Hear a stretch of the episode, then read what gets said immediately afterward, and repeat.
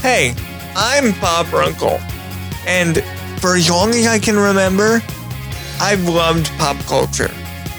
Despite the challenges I've faced in my life, pop culture has always been there for me.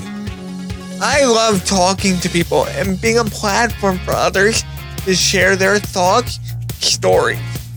Because if there's one thing I never get tired of, it's seeing driven, talented, and inspiring individuals follow their dreams, no matter what obstacles are in their way.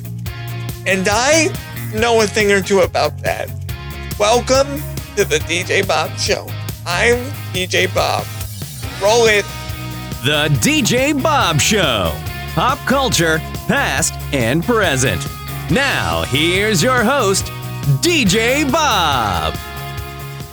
Okay, a couple things at the top before we start this interview. I'm DJ Bob. Welcome to the show. How are you? In this episode, we are joined by Niki López, co creator and executive producer of the new Nick Jr. Nickelodeon show for preschoolers, Santiago of the Seas. We talk with her about creating the show, casting the kids, cultural representation, and so much more in this short time. I hope you enjoy it. Now, note this episode was recorded on the wrong microphone. I'm aware it sounds different. There were some technical issues right before we started, but please don't let that distract you from the amazing anecdotes shared in this interview.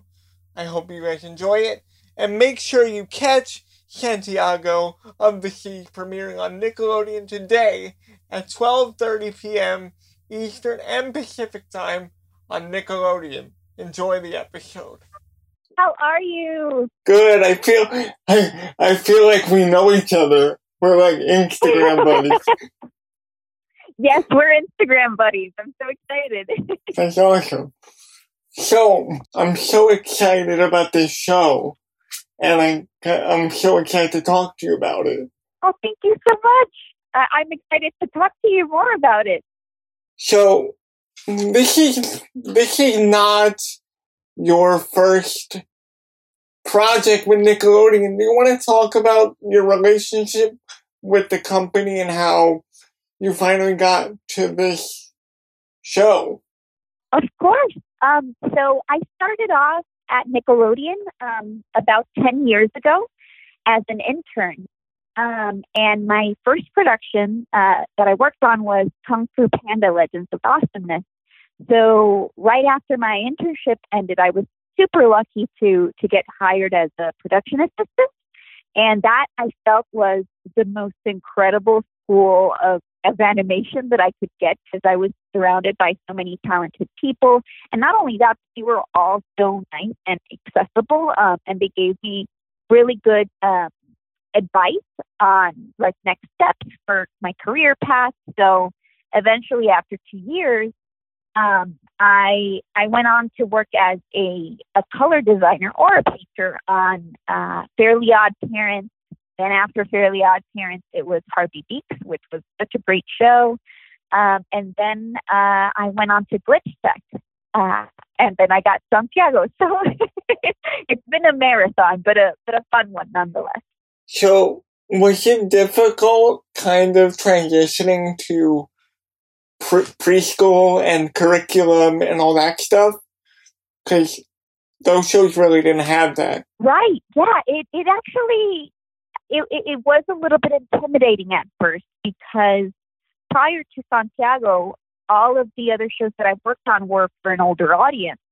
Um, and I, I suppose that the, the plus with Santiago is that even though there is a curriculum implemented, it is very much high energy and exciting and it's a little bit more adventurous. So certain risks that were appropriate for, you know, the preschool demographic were were taken.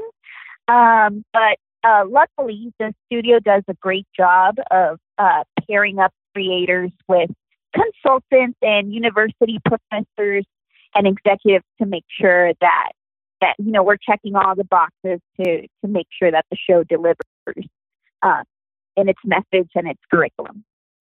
Because you know, curriculum in a kids show is a very important thing, like you don't want to make it seem like it's almost another character in the show to where it's you can kind of tell when it's coming. It's kind of so that the child doesn't know that they're learning. And I think that that's good part of Santiago. Yeah, yeah. I mean, I, I feel like we, we did it in a way, I'm hopeful at least that it, it appears that way that and we did it in a way that felt very very natural and and organic um what through through how spanish is used um highlighting bilingualism where where it's all the characters that switch between english and spanish and then where they live it's it's a it's a fantastical world that's very much based on on latin caribbean culture. So you know hoping that when little kids see that you know they're they're they're learning from that culture. And not only that but santiago is is a good pirate and he goes out and and tries to help out. Um, so we're also trying to teach kids pro civic behavior which and, and kindness which i feel is so important nowadays more than ever i think that's very true yeah so can you give us a brief kind of premise of what Santiago's about for our audience? Yeah, yeah, of course. So um, Santiago, uh, he's he's a main character, and he's this eight-year-old island-dwelling boy um, who has uh, kind of like heart of gold, and he he loves adventure. He also has this little uh, pet coquí frog whose name is Pico, and he likes to live on top of his bundle of hair. Um, and uh, Santiago and Pico hang out with Tomas, who's Santiago's uh, cousin. He plays a guitar, and he's he's really silly. He he sometimes is a little bit more nervous when they go on adventures, but you know he tags along nonetheless. Um, and then there's Lorelei, who she's so cool. She is this mermaid that has a magical pearl bracelet and she can transform from mermaid to pirate girl.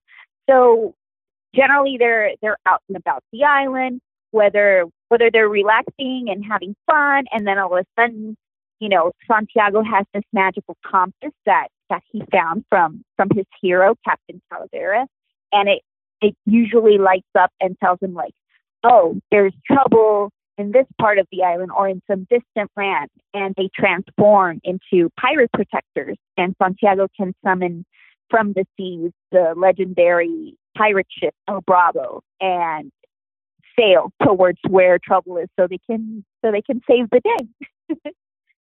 and what I've always what I've noticed about the show is that kids are playing kids and that's happened that's happening more often than not. So what was it like finding your cast of kids? I, I mean, I feel we were we were pretty pretty lucky.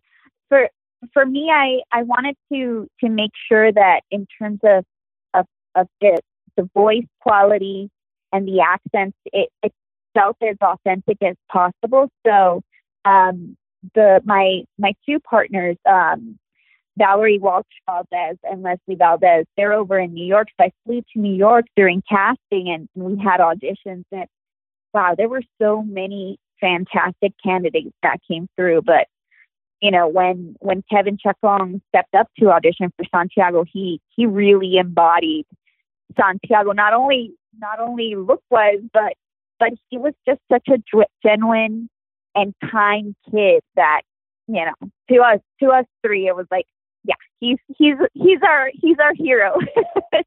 and then there were there were other people like Alyssa who plays Lorelei. She and of course being a mermaid, you know, she she has to have the ability to sing. And my goodness, Alyssa is not only a wonderful actor, so sweet, but she can sing like no other. She's she's got a bright future ahead of her. And Justin Justice, who plays Tomas, is, is so so cute uh, uh, very witty too. So he, he also was like an easy choice for Tomas. And then we got all our baddies, and they've all been terrific. Like um, Kendra, who plays Bonnie Jones, and Hunter, who plays Enrique Real de Palacio. I mean, you got John Leguizamo, so. And there's John Leguizamo. I was trying to focus on the kids, but uh, yeah, that was amazing when we when we heard that John Leguizamo was interested in working with us. It was like, oh my god, I'm not worthy. but how cool! I mean, it's it's a humbling experience. how do you feel like cultural representation is important on children's television? I mean, I think I had such a fantastic example. It, it, I can I can I can speak to it from two angles. From the angle that myself, uh, having been born and raised in Puerto Rico, and when I watch TV, what, like cartoons when I was little, like I I never identified myself uh, as a particular character. Whenever I would see characters on television, you know, they looked more fair skinned and they were blonde, and I was like, well, I guess I can't be the hero because I don't look like that.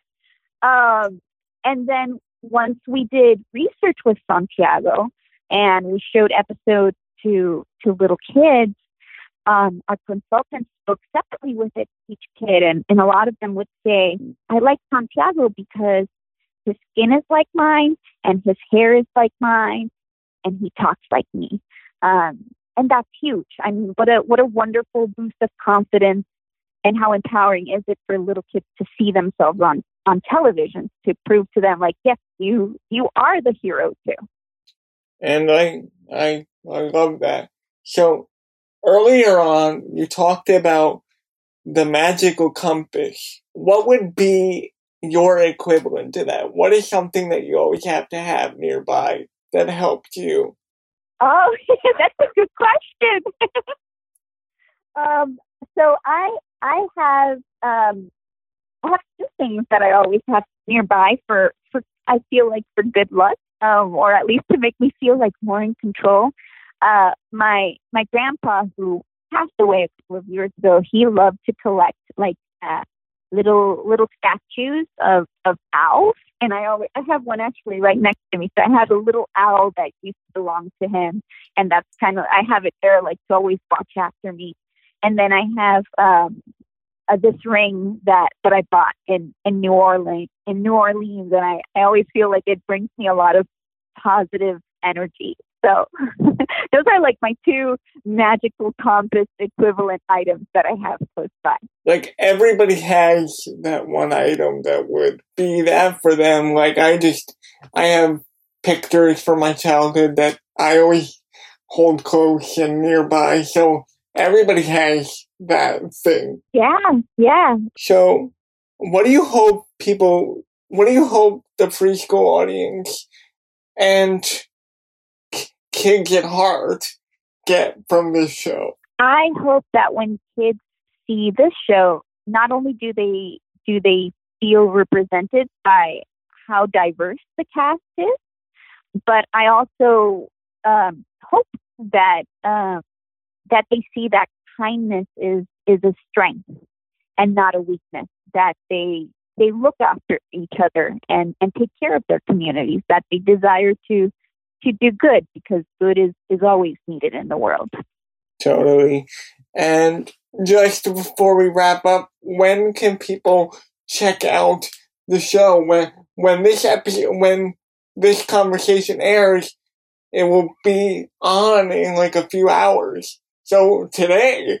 Yep. So uh, it will it will air October 9th, and I believe the time will be at twelve thirty.